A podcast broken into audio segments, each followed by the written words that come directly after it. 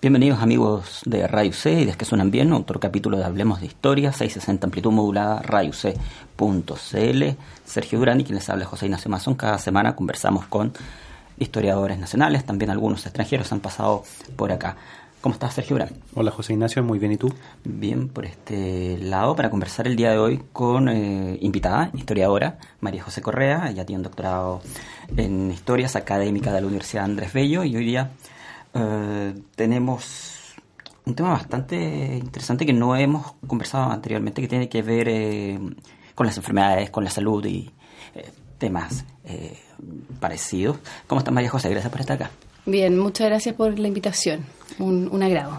Gracias a ti por la visita. Ah, comenzamos como con todos los invitados conversando sobre el invitado propiamente tal. cuéntanos desde cuándo tu interés por, por la historia. Bueno, de, de siempre en realidad. A mí me gustaba mucho leer, me gustaban las historias, me gustaba la literatura y me gustaba la arqueología también. Y de ahí se fueron mezclando las cosas. También me gustaba el arte y en algún momento tuve que elegir y elegí historia. Me costó, me metí, yo estuve en bachillerato un año.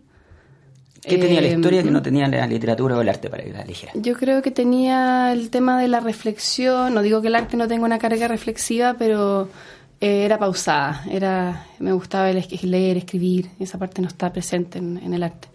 Y, bueno, y de a poco me fui, me uno se va encantando cada vez más con esta, con esta disciplina. Y va, va armando la línea de, especialización, porque durante el pregrado yo creo que mis temas, a mí me encantaba la historia indígena, eh, la historia antigua. Pero después uno empieza a encontrarle más sentido a hacer historia de lo propio y de periodos más recientes. Y yo me he especializado en el siglo XIX principios del 20, em, también porque me ha costado hacer historia de periodos más, más antiguos. ¿Algún profesor que te haya marcado? Em, ¿O alguna profesora que te haya marcado en la universidad en el área de historia? Sí, yo creo que la um, Anne Perotan, ella fue una profesora francesa que pasó, pasó un, tiempo cuando yo estaba ya saliendo, eh, que nos mostró un poco la potencialidad del género de los estudios de género, que era algo totalmente novedoso, nuevo en ese periodo, fue creo que el año 99. Eh, y de ahí yo seguí con el magíster de género en la Chile, así que claramente me marcó.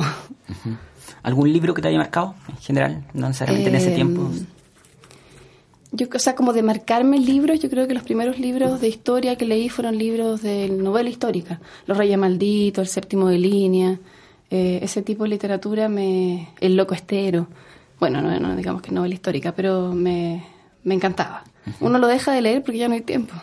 ¿En qué estás actualmente? ¿Qué tipo de investigaciones o qué cátedra estás Yo ahora estoy con un eh, postdoctorado Fondesit que ya estoy terminando. Comencé ese postdoctorado en el 2012.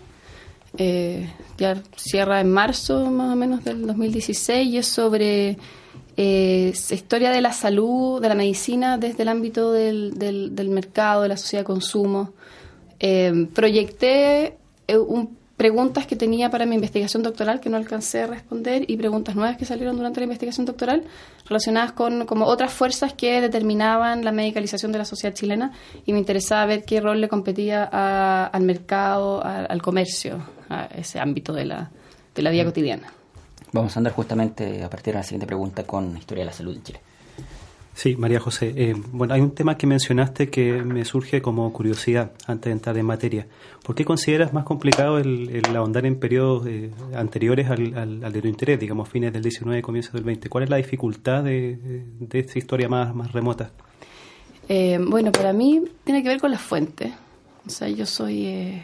me gusta el trabajo con fuentes, me gusta manejar un cuerpo grande de fuentes, las las miro por varios lados, entonces por lo menos a mí me, en realidad lo ese comentario lo dije más que nada con la formación que tuve en la licenciatura, porque ahí yo entré muy motivada con el tema indígena y me frustró mucho el que no, el, bueno, el no tener registros eh, o tener pocos registros, el no manejar el idioma, eh, el darme cuenta que en el fondo si uno quiere hacer historia eh, tiene que limitarse a las herramientas que uno tiene. Y si yo no sabía ciertos idiomas o no entendía el manejo de ciertas fuentes, me iba a costar. Eso no significa que uno no hubiera podido formarse en esa línea. Pero más que nada por ese lado. Bueno, y de nuevo esperando no sacarte de tu terreno cómodo. Em, ¿Desde cuándo comienza la, la, historia de la medicina en Chile? ¿Cuándo existen registros para comenzar a investigar y a escribir esta historia? Em, a ver, bueno, yo hago una veo la historia de la medicina en una línea historiográfica que eh, considera que la salud en cierta forma está en todas partes. Por lo tanto, no podría decir que hay un momento de inicio, porque desde que hay experiencia de vida y salud, enfermedad y... Eh, ahora, la historiografía sobre la medicina en Chile eh, se ha escrito principalmente desde el siglo XIX. Hay muy pocos escritos sobre periodos anteriores. es una historiografía nueva, ¿verdad? que ha estado, tiene una, si se quiere, una prehistoria que fue levantada por los médicos tenemos escritos de historia de la medicina desde 1900 con Lautaro Ferrer, pero tiene ciertos pics en los 60 y a, cargo de médicos y en el último tiempo, los últimos 10, 20 años, historiadores que se han hecho cargo un poco de estos temas, pero mm, a nivel historiográfico y a nivel histórico, bueno, desde siempre. Eh, pareciera ser entonces que, bueno, tú me corregirás que existe una relación entre eh, la preocupación que surgió en un momento de la historia por la salud pública, digamos, y el surgimiento de una historiografía de la salud pública. O sea, ambas cosas parecen ir de la mano. Sí, en el fondo la, historiografía ha respondido a, como agencia, a, sí, agencias, a problemáticas.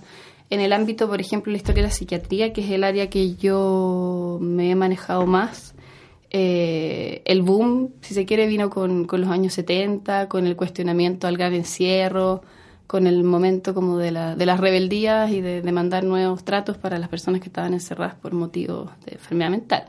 Y ahí, bueno, surgió Foucault, este fue un, proceso que, que, en el fondo acompañó la historia, la sociología, y, la historia ha respondido un poco a eso.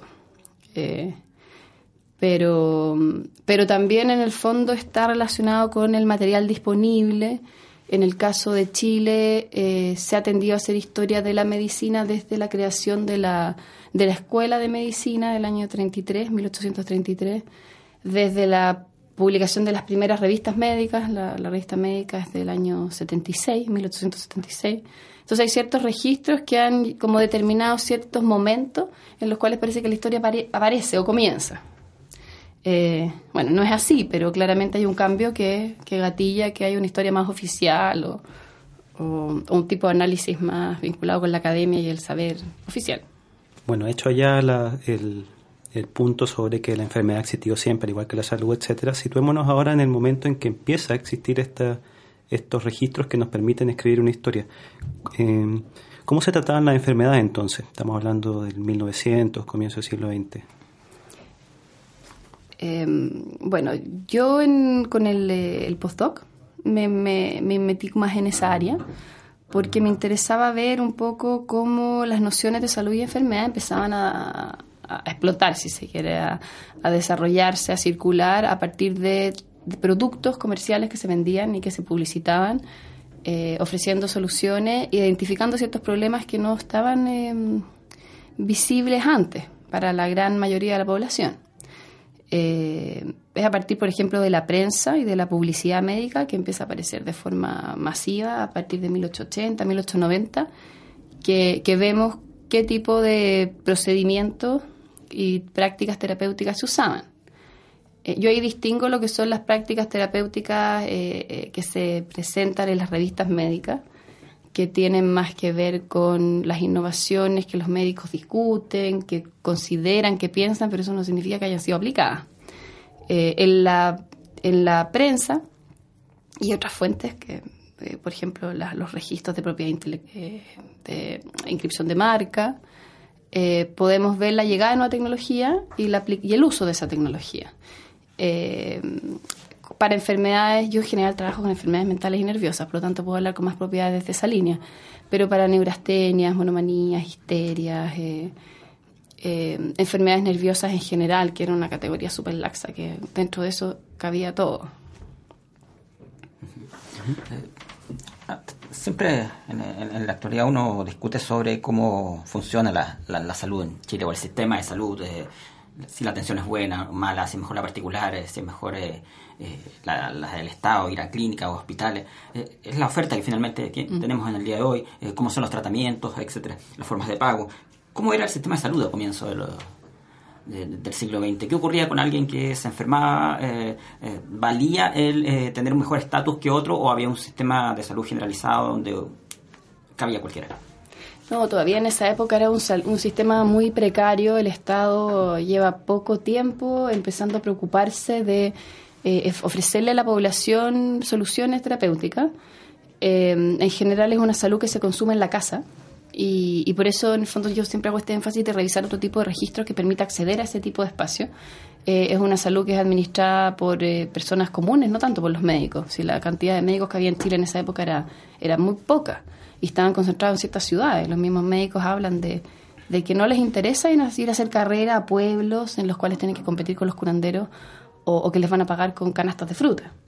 Eh, entonces es una salud que, que se presenta como muy oficial, en, ciertos documentos, pero que en el día a día es precaria, en el cual eh, el Estado claramente se está interesando en construir y levantar hospitales. A, finales del 19 vamos a ver que se va a levantar el Hospital del Salvador, se van a crear sanatorios, pero siguen siendo espacios particularmente manejados por las mismas familias y por privados eh, o por comunidades religiosas que en alianza con el Estado van a tratar un poco de apoyar este crecimiento sanitario.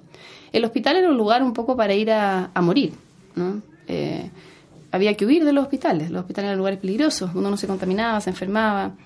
Eh, las personas con más recursos en general no iban a hospitales, salvo en casos muy particulares. O la Casa Dorate eh, va a recibir a, personas de las élites en la medida que tenga espacios adecuados para ellos, cuando se crean los pensionados, pero antes no. Y tampoco va a recibir a grandes cantidades de enfermos, porque, de enfermos mentales, porque no tiene las condiciones ni de espacio, ni de alimento, ni de seguridad. Entonces una, es una salud precaria. Están los dispensarios, donde se entregan remedios, los hospitales eh, y la beneficencia, que de a poco va a, ser, va a empezar a ser transformada en un espacio más eh, de salud. Pero es un proceso gradual. Hoy en día, si uno conversa con eh, algunos médicos, varias veces seguramente hemos escuchado que dicen, uno pregunta qué tipo de gente lo va a consultar y en ocasiones dice, viene gente con un pequeño resfrío o se hizo una pequeña herida. Es decir, por casos muy leves se va al, médico hoy en día.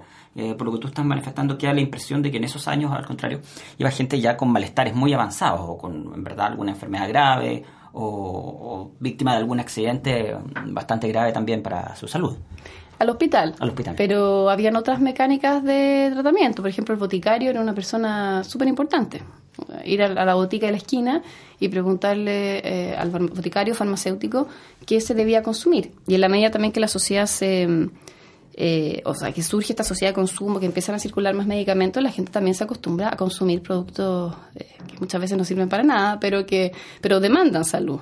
compran obleas, pastillas, y estos son presentados también como productos necesarios, eh, modernos, útiles.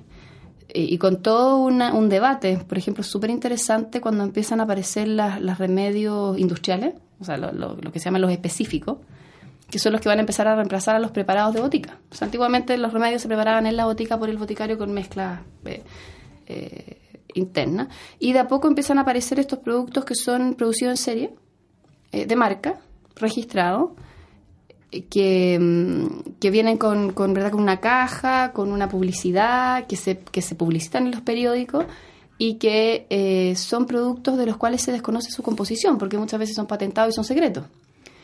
Y, mm, y en ese sentido hay un cambio cultural muy importante la gente que opta por dejar de, de, confiar en el boticario y consumir un producto que se conocía a esto, a una aspirina. Se habla, por ejemplo, de, de consumir una píldora de, qué pasa con eso, de si uno se intoxica, de, se habla de lo pesado que cayó el remedio, de, la piedra en el estómago. Eh, y, es un momento, por ejemplo, donde el, temor al envenenamiento aparece fuertemente, porque se está eh, como inundando el cuerpo con productos nuevos. Es una revolución en ese minuto. Hablaste recién de los curanderos, que era una especie de competencia, de denominarlo de alguna forma, con, con los médicos. ¿Por qué tenían esta... Eh, este, entre comillas, éxito y, por qué se creía finalmente en ellos. Eh, sí, es súper interesante esa parte. Eso yo lo he estado trabajando bastante en el último tiempo. Eh, porque los curanderos no son, o sea, hay, una, hay un sector de curanderos charlatanes que son, que corresponden a la imagen que uno podría tener como de, del sujeto con conocimientos híbridos, un poco alejado de la modernidad médica. Pero en general los médicos curanderos que habitan en ciudades eh, son estudiantes de medicina que no terminaron la carrera, médicos europeos que andan dando vuelta por el continente ofreciendo nuevas tecnologías, o sea, hipnotizadores, eh, médicos que aplican electroterapia, eh, hidroterapeutas, eh, masajistas, profesores de yoga he encontrado. y son sujetos que compiten con los médicos con las nuevas tecnologías.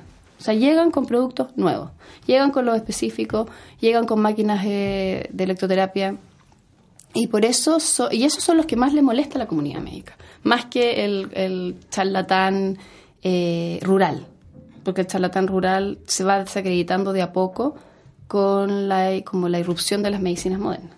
El, curandero más complicado es ese médico que, se trata de apropiar de la hipnosis cuando los, alienistas o especialistas en enfermedades mentales están tratando también de captar esa nueva tecnología para ellos en esa época. Entonces un debate eh, es como una competencia profesional que se da. Y en otros países para esta época, por ejemplo en Estados Unidos y en Alemania, todavía no se exigía que los médicos estuvieran titulados. Entonces uno tiene esta imagen como del, médico, del charlatán versus el médico, pero en Chile la comunidad médica se profesionalizó a nivel de certificados antes, se empezó a exigir eh, desde 1840 que los médicos tuvieran un, título para ejercer. Y en otros países no, entonces llegaban estos médicos extranjeros a, ejercer en Chile y no, no los dejaban porque no tenían estudios, pero en otros países sí se permitía. Entonces no son esos charlatanes que uno tiene como en, el imaginario popular. Pero finalmente cumplían algún rol y parece para la población importante. De hecho, ir a consultar a un curandero hoy en día o ir a consultar a un médico es una diferencia gigantesca. En ese momento parecía que no había mayor diferencia e incluso el curandero podía cumplir el mismo rol, el mismo fin que el médico. Sí, bueno, eran eh, en teoría más económicos y también estaban disponibles. Pues, hay lugares donde no había médicos, era lo que había. Es bien interesante lo que nos dice eh, María José porque eh, choca precisamente con nuestra idea de la medicina como la cumbre de la ciencia, digamos. Pareciera ser que en esta época eh, lo que se entendía por ciencia no, no, no, estaba tan en las antípodas de otros tipos de, de saberes, haber coexistido. ¿En qué momento ya uno no podría notar un cambio en ese sentido de ya esto es la ciencia, esto tiene un, respaldo, es, razonable, científico, etcétera, y se separa definitivamente de, otro, tipo de saberes? Mira, en el cambio de siglo ya empiezan a haber cambios eh, importantes con eh, los nuevos descubrimientos en el ámbito de la higiene, después eh, posteriormente con la creación de los antibióticos, o sea, cuando la tecnología les permite a los médicos titulados hacer una diferencia sustantiva. Eh, cuando ya no basta la clínica, la observación, lo que le cuenta el paciente al médico, porque hasta esa época el, diagnóstico se basa en eso, se basa en lo que los médicos ven, en lo que los médicos oyen, en lo que les cuenta el, el enfermo sus dolencias, en lo que les cuenta la familia y en algunas ideas nuevas que ellos manejan pero cuando la tecnología les permite, cuando el microscopio les permite observar, cuando eh, los exámenes de sangre permiten identificar ciertas condiciones, ahí es cuando empieza a haber una, una diferencia más sustantiva, que al final ha hecho que hoy en día también los médicos compitan con otro tipo de científicos en ese tipo de autoría. Hablemos ahora de la enfermedad. Eh, situemos en ese mismo periodo, inicios del 1900, ¿cuáles eran, ¿cuáles eran las enfermedades más comunes entre los chilenos en, esa época? Eh, a ver, bueno, hay ciertos em, índices, o sea, censos médicos que aparecen en las revistas que, que hablan de las enfermedades, problemas cardíacos, eh, tuberculosis, epidemia, alcoholismo en la medida que el alcoholismo empieza a ser eh, como identificado como, enfermedad. Eh, también tenemos, eh, esas, esas yo diría que son como las principales, la fiebre. La fiebre era una enfermedad. ¿Cómo se trataba así? bueno, de, cualquier forma. O sea, no había uno, te puedo decir una sola forma porque la fiebre era fiebre puerperal, con cuidados paliativos. Con, bueno, habían sangradores, la Universidad de Chile, cuando crea la Escuela de Medicina, todavía sigue incorporando a, los sangradores, por ejemplo, como, como figuras centrales en, la entrega de, terapia. Eh, como con la descompresión del cuerpo. Eh, paño frío. Eh, en el fondo tenemos como tres sets de tecnología, de, sistemas curativos. Está la mecánica, todo lo que tenga que ver con el ejercicio del cuerpo, la gimnástica, el reposo, que son fuerzas como externas que se aplican sobre los cuerpos. y eso en todos los planos, desde los gimnasios que se construyen en Santiago a las salas de, masaje que se hacían, que se construían en los hospitales. Eh, después está la, ingestión de productos, los tónicos, los preparados, después los específicos. Eh, se me queda una. Eh, bueno, de ahí me acordaré. Eh, bueno, la electroterapia, que tiene que ver con la electroterapia, la hidroterapia y la sugestión, que también es una fuerza externa que opera sobre el cuerpo, pero que no, involucra movimiento. Y esas eran técnicas muy comunes, usadas, demandadas eh, por ejemplo, las termas fueron espacios eh, de salud muy importantes en este periodo. Entre 1850 y 1900 se va a producir un cambio gigante en los Andes y van a surgir establecimientos termales privados donde la gente va a acudir, ricos y pobres, a, consumir el agua, tomar agua y aplicar agua como tratamiento terapéutico. Eh, y eso era una ciencia moderna, la hidroterapia es una ciencia moderna, aunque tiene todo un eh, pasado eh, que la valida, pero es presentada como una nueva tecnología. Y, y, en Santiago se van a crear baños públicos que van a ser también usados por la población. Desde el punto de vista de la historia más convencional, de manual, digamos, el inicio, el inicio del siglo XX se identifica con lo que se ha dado en llamar la cuestión social. ¿Cómo se traduce esta cuestión social en el ámbito de la salud y la enfermedad? principalmente en el, em, en el esfuerzo del Estado por, o más que el esfuerzo, en, los debates del Estado por hacerse cargo de los problemas higiénicos. Eh, por ejemplo, en el ámbito terapéutico, la idea de expandir los recursos disponibles a la población. Eh, el otro día estaba revisando, por ejemplo, que Carlos Ibáñez del Campo eh, intentó, o sea, dictó un decreto para privatizar todas las termas, o sea, privatizar, eh, estatizar las termas, todos los establecimientos termales y ofrecerlos a la población como un recurso terapéutico. Bueno, es justo un momento en que después las termas se van a desacreditar, entonces eso va a quedar ahí.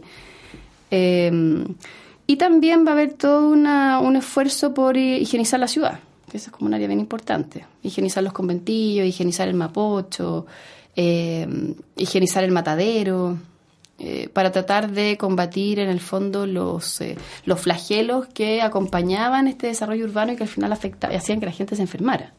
Eh, el famoso miasma, ¿verdad? que estaba dentro de los conventillos, ese aire pesado, sucio, que se supone que permitía que, que, las enfermedades se, se difundieran.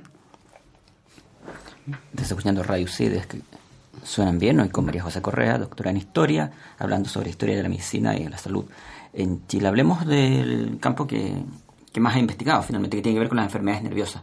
Eh, ¿Cuáles eran las enfermedades nerviosas eh, mentales más eh, conocidas, más relevantes en esos años? Si pudieras además describir, porque no todos tienen una exactitud de que uno nombra la esquizofrenia, la paranoia o la histeria y otros, pero muchas veces tiende a confundirlas o, a no dar exactamente con una buena definición. Así que si además pudiese contarnos detalles. Ah, bueno, las la enfermedades nerviosas eh, surgen como categoría en la medida que la locura empieza a conceptualizarse como enfermedad mental. O sea, en el siglo XIX, como el gran cambio que se dio es que eh, la locura deja de ser vista como una condición absoluta que afecta al intelecto eh, y que tiene que ver también con problemas en las emociones, en la estabilidad del sujeto, en los afectos, en la capacidad de vivir la vida de, de la forma en que se espera que sea vivida de, según roles, edad, etcétera. Clase. Entonces, la medida que la, locura se, se, dispersa como concepto y pasa de ser considerada como fatuidad, eh, idiosía y cretinismo a 90 clasificaciones distintas que van desde la paranoia, la histeria, la, a la demencia, eh, vamos a ver en el fondo todo un surgimiento de, nuevas formas de entender el cuerpo y la mente de, estas personas. La enfermedad nerviosa tiene que ver principalmente con problemas en el sistema nervioso, entendiéndose que el sistema nervioso era el, conector principal de los distintos eh, partes del cuerpo que permitía regular, eh, bueno, la mayoría de las capacidades del, ser humano. Eh, y fueron condiciones muy laxas, ¿verdad? muy, eh, muy o sea, que permitían hacer uso de una teoría que más que no era clara, y en la cual se podía, en el fondo se podía aplicar tanto las herencias que, acompañaban a la medicina hipocrática como las nuevas novedades que llegaban de la medicina más científica. Eh, vamos a tener un cambio clasificatorio en, los, en el año que, en el periodo que yo estudio, a partir de enfermedades mentales como la monomanía, que tiene que ver con la idea, y nerviosa, como la monomanía, que es una idea fija, al surgimiento de la paranoia persecutoria crónica en 1910. Eh, todavía la esquizofrenia ni siquiera se nombraba, no existía como posibilidad. Vamos a tener también enfermedades de moda, como la, la neurastenia.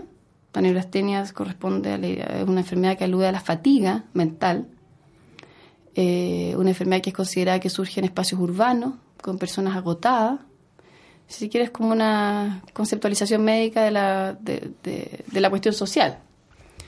Eh, algunos aluden a, a, los enfermos, o sea, hay, doctores que, que hablan de, de, la neurastenia en las minas, de los trabajadores agotados y de los neurasténicos burocráticos, los, nuevos oficinistas, que colapsan con este sistema que los obliga a estar sentados trabajando jornada completa en una oficina. Eh, y van a tener una circulación importantísima en, eh, en, la ciudad y en las personas. Van a ser una de las enfermedades más conocidas, como el estrés y la depresión del día de hoy.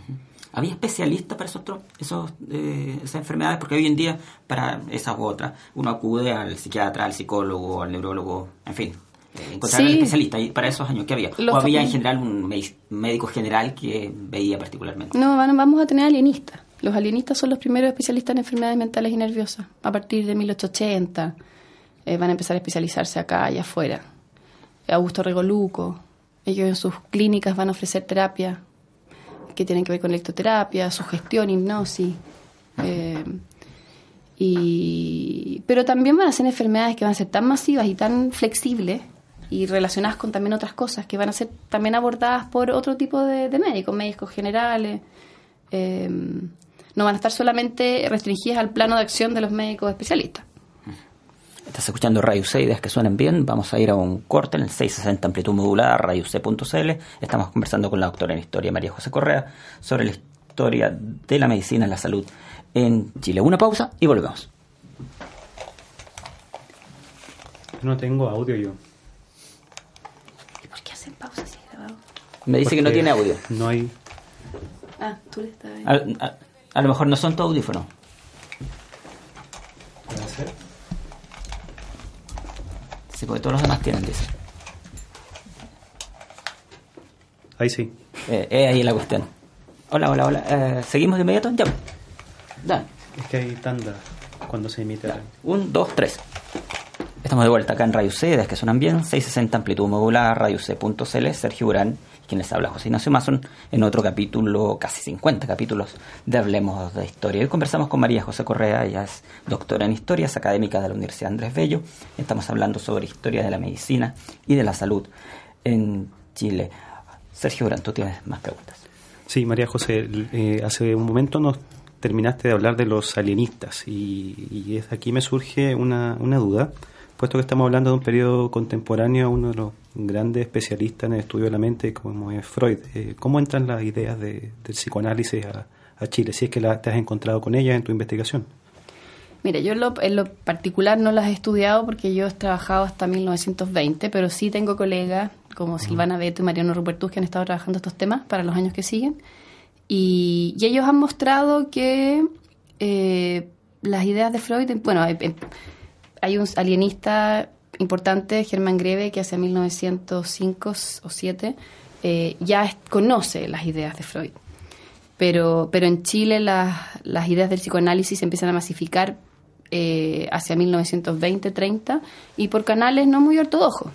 Hay jueces que son psicoanalistas, hay sacerdotes que son psicoanalistas y, y, en, la, y en, la, en, la, prensa, para un público masivo, empiezan a circular ideas relacionadas con, con, el psicoanálisis, eh, aparte de una apropiación que va a ir por el ámbito más médico. Pero sí, lo que muestra un poco la historia es que no es una aparición ¿verdad? de las ideas de Freud que viene de la nada. En Chile se entendía que habían distintos niveles de conciencia. Los médicos hacia 1890 hablan de, del inconsciente, hablan de los sueños, eh, hablan del peso, de, la, de la significancia del dolor. Eh, y, bueno, son los mismos contextos que hacen que en Europa las ideas del psicoanálisis surgen.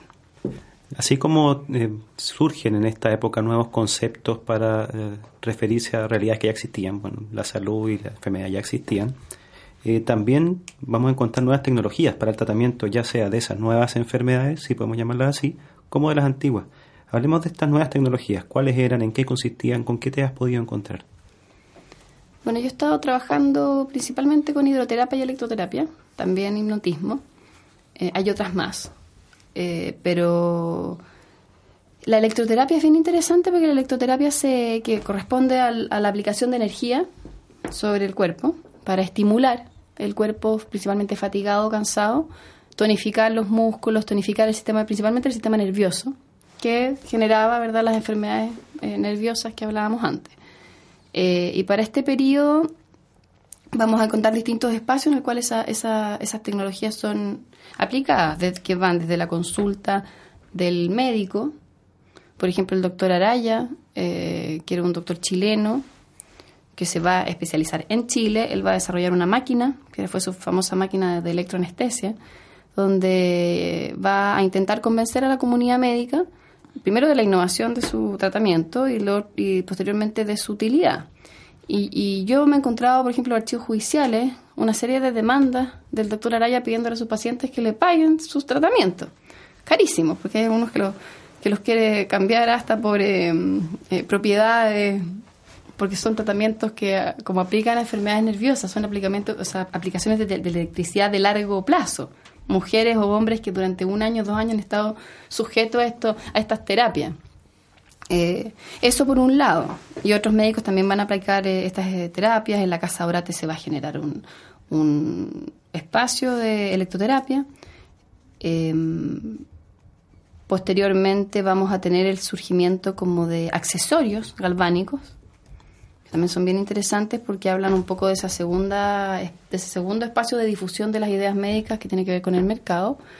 Van a aparecer empresarios médicos, extranjeros y chilenos, médicos en el sentido que comercializan productos médicos, no que son médicos, eh, que van a patentar productos supuestamente útiles y los van a comercializar como productos terapéuticos. Y ahí nos encontramos, por ejemplo, con este, con este cinturón de Sanden, que es un cinturón electromagnético, eh, que se empezó a comercializar en Chile hace 1903 y estuvo en venta por lo menos hasta 1914, más de 10 años, con publicidad diaria en el Mercurio, en las últimas noticias, eh, con, con imágenes súper atractivas, en el fondo dando a conocer todo este, este mundo y esta posibilidad que ofrecía la electroterapia.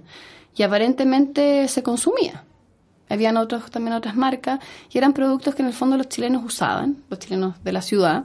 Cinturones, el cinturón eh, Sanden era un cinturón de tela que tenía plaquitas metálicas que estaban unidas, pesado, eh, que se sumergía en vinagre se supone que ese, esa humectación del cinturón generaba corrientes galvánicas que en contacto con la piel tonificaban el, el cuerpo humano.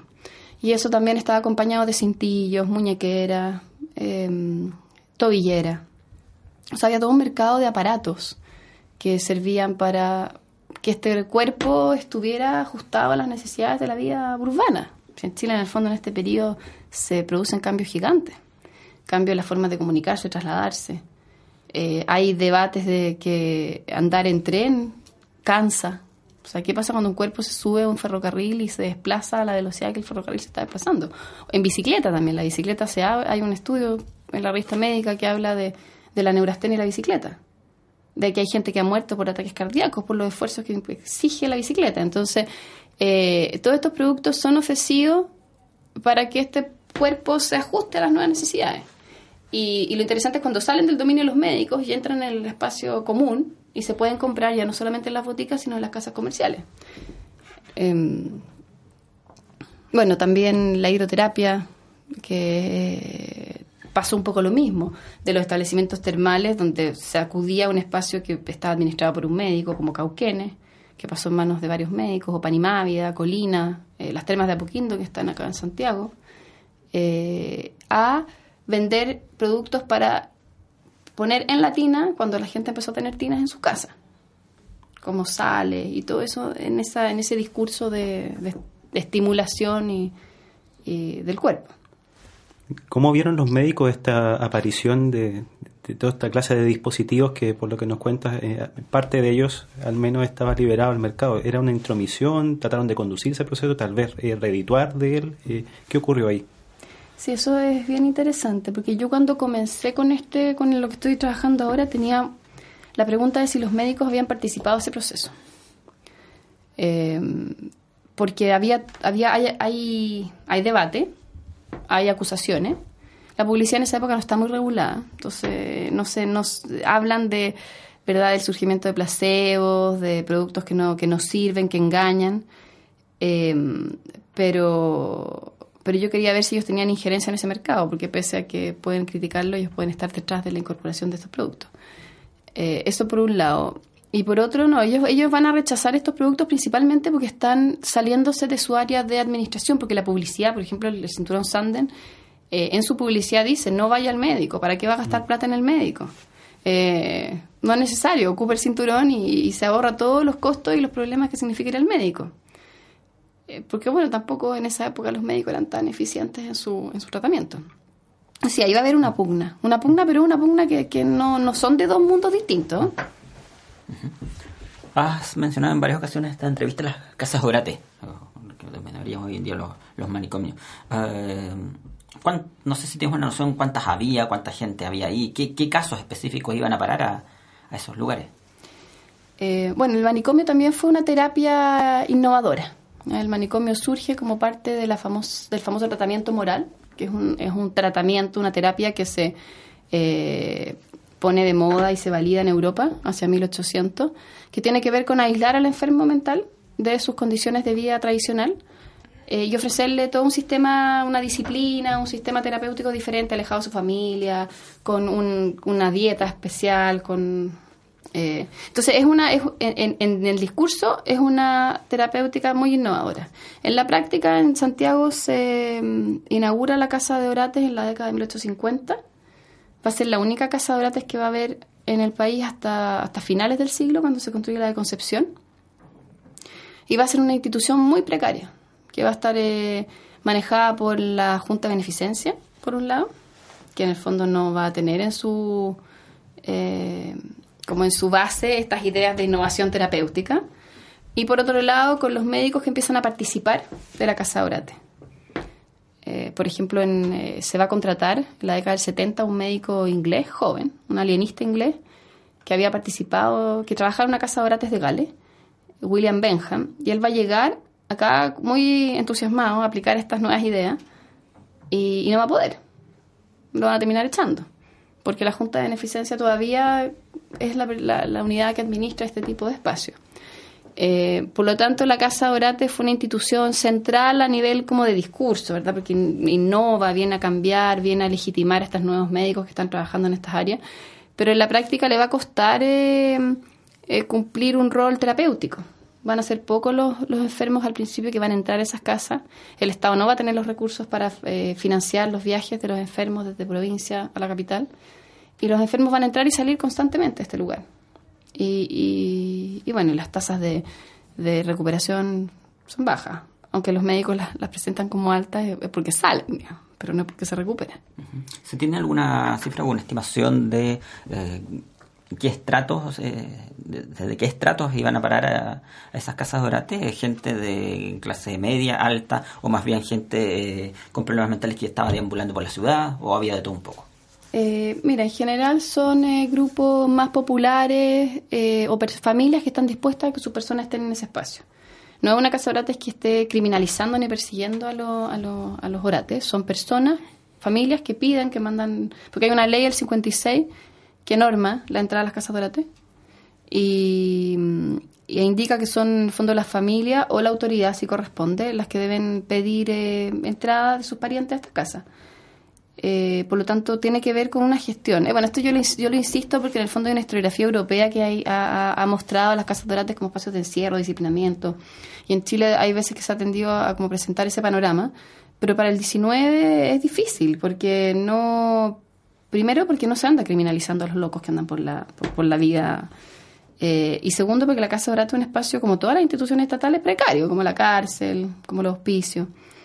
Eh, pero hay fuentes, no hay, una, un archivo de la Casa Orates para el 19, al menos identificado, pero están las memorias de la Casa Orates que te, muestran los oficios de las personas gañanes, jornaleros, uno que otro extranjero, eh, algunos médicos, de repente hay profesionales.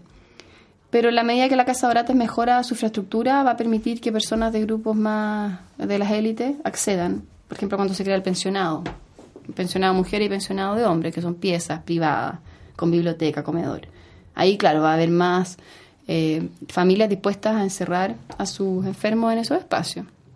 Por ejemplo, hay un caso de en Valparaíso de Francisco Valdez Vergara que, eh, bueno, declara interdicta a su mujer, trata de declarar interdicta a su mujer, y posteriormente trata de internarla, pero hacia 1800, eh, creo que era el 70. Y, y, él va a decir que expresamente que la casa ahora tenía un lugar para su mujer una persona de, las familias dirigentes de, que fundan Viña, y, la va a internar en la congregación de las monjas del Buen Pastor, en, en, Viña. Y después vamos a encontrar a esa misma mujer interna en la Casa Orate en la década, a principios del 20, cuando ya había un pensionado y cuando el, espacio era bastante más, más médico.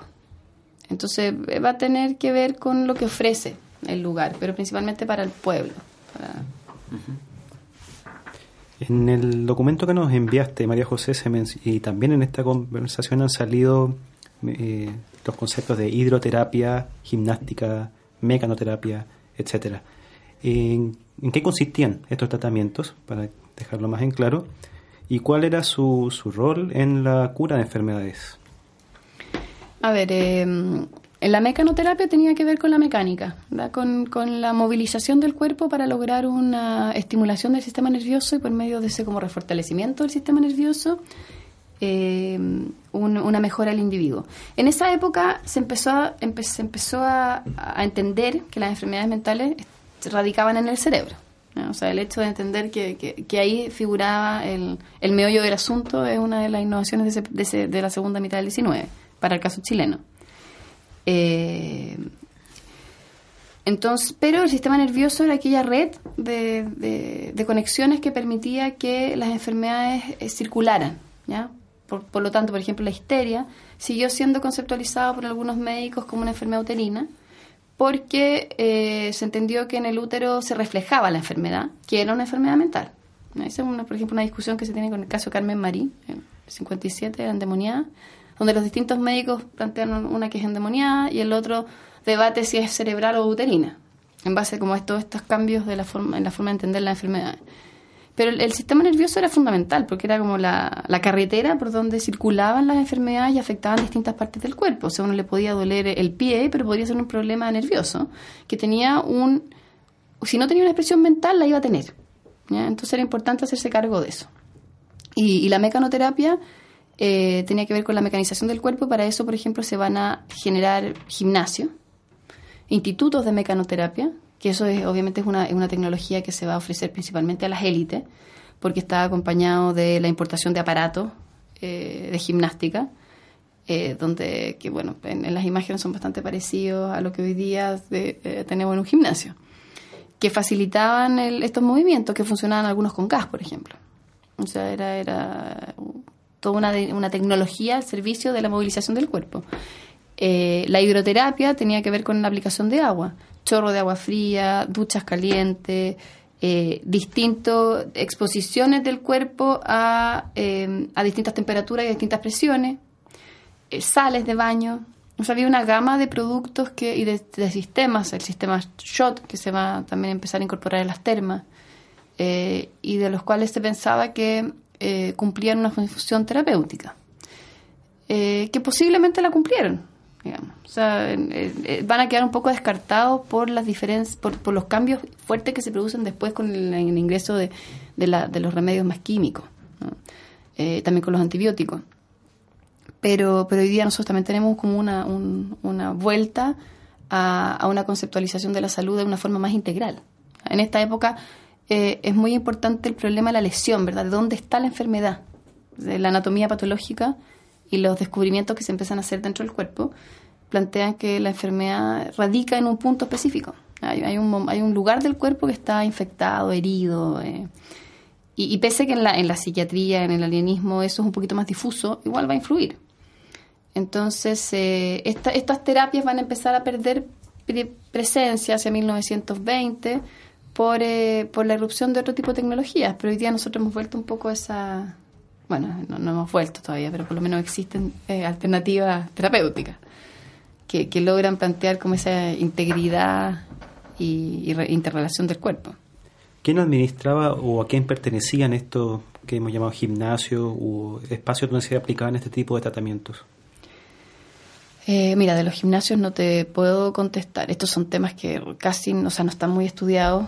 Eh, Felipe Martínez ha estado estudiando eh, los el ámbito como la educación física, los gimnasios, pero en las termas yo he estado siguiendo un poco a los empresarios hidrotermales y ahí podemos ver que hay médicos, médicos que, se hacen cargo de estos establecimientos y que ellos se declaran especialistas en hidroterapia y empresarios termales.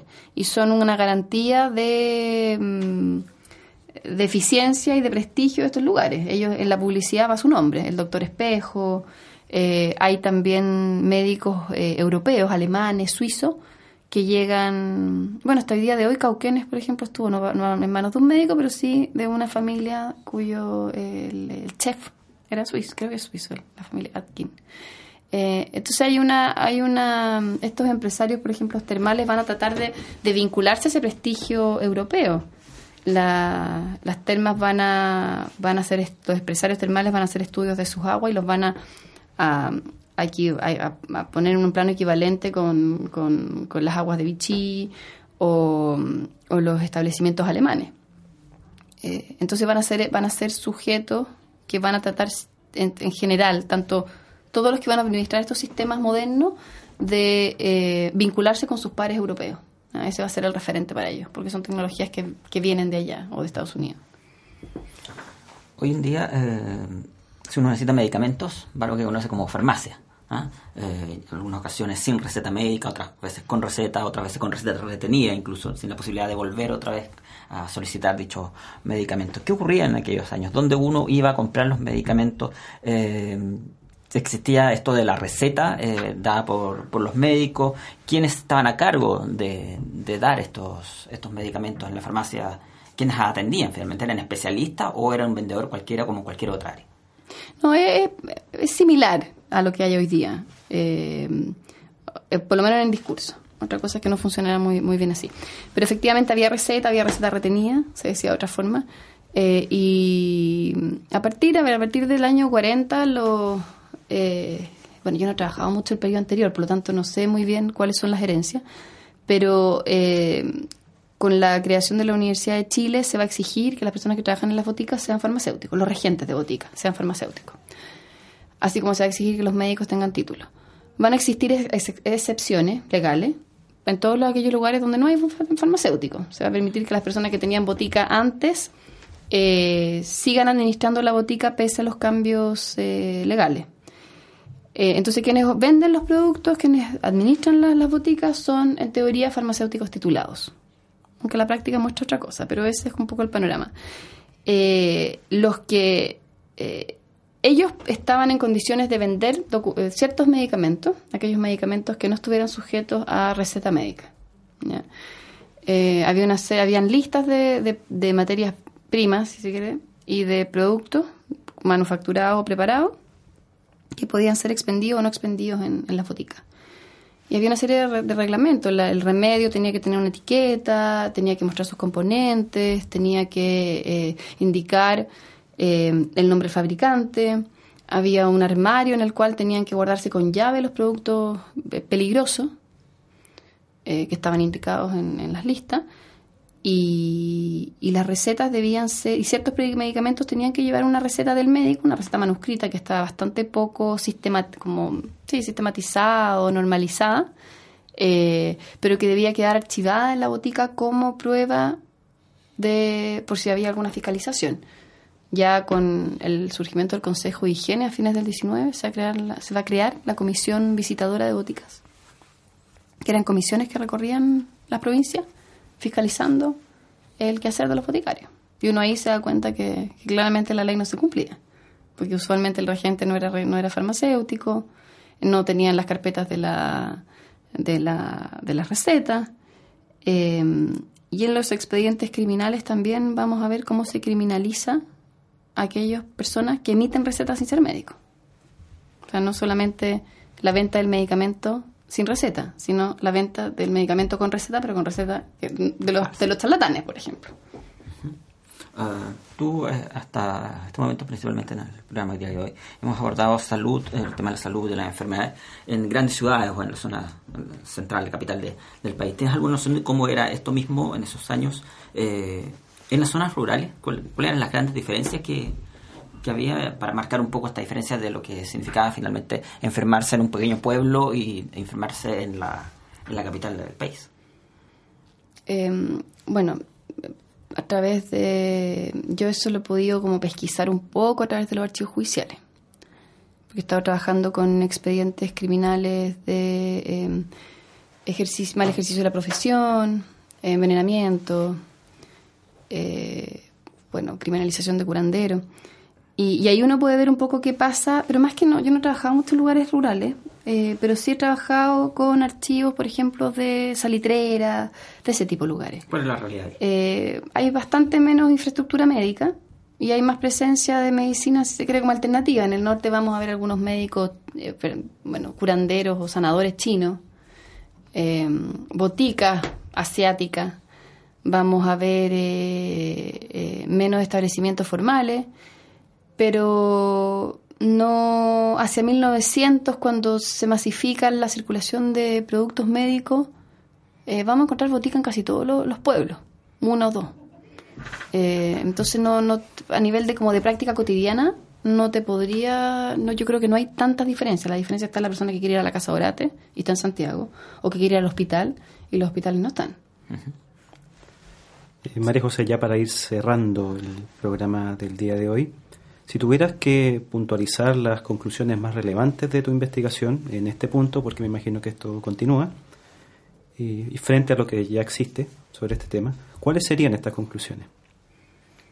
Eh, bueno, a, a, mí por lo menos me, yo partí esta investigación con esta idea de indagar en la centralidad del mercado y, y creo que es central, digamos. O sea, la medicina no no se canaliza exclusivamente a través de las políticas estatales. Eh, claramente el Estado cumple un rol central, importante, pero, pero así como hoy día nosotros nos enteramos de lo que es la salud y la enfermedad a través de, canales diversos y dispersos, que van desde la publicidad a la consulta, eh, la, eh, las dinámicas del, del mercado y del comercio y los intereses comerciales de los médicos, de los empresarios, de los publicistas y también las necesidades de los consumidores, creo que van a permitir este proceso de medicalización que se va a agilizar y a intensificar en este periodo. Entonces creo que es un espacio fundamental de mirar si se quiere hacer una historia un poco más social de la, de la medicina y más cultural. María José, gracias por haber venido al, el día de hoy a nuestro programa. Nos eh, realmente no, nos llenaste de mucha información que, que obviamente no, no disponíamos. Eh, por último, te preguntamos, se lo preguntamos a todos, eh, ¿algún libro que te gustaría recomendar, eh, algún artículo, alguna página web, en fin, que te gustaría recomendar para quien desee saber más sobre historia de la salud de la medicina en Chile? Eh, bueno, así como a nivel general, quizás ver, eh, explorar un poco las imágenes que da la Welcome Library, que son bien interesantes y reveladoras de las distintas dimensiones de la, de la salud y de la historia de la salud. Eh, uh -huh. para no dar una lista de nombres y de, de autores.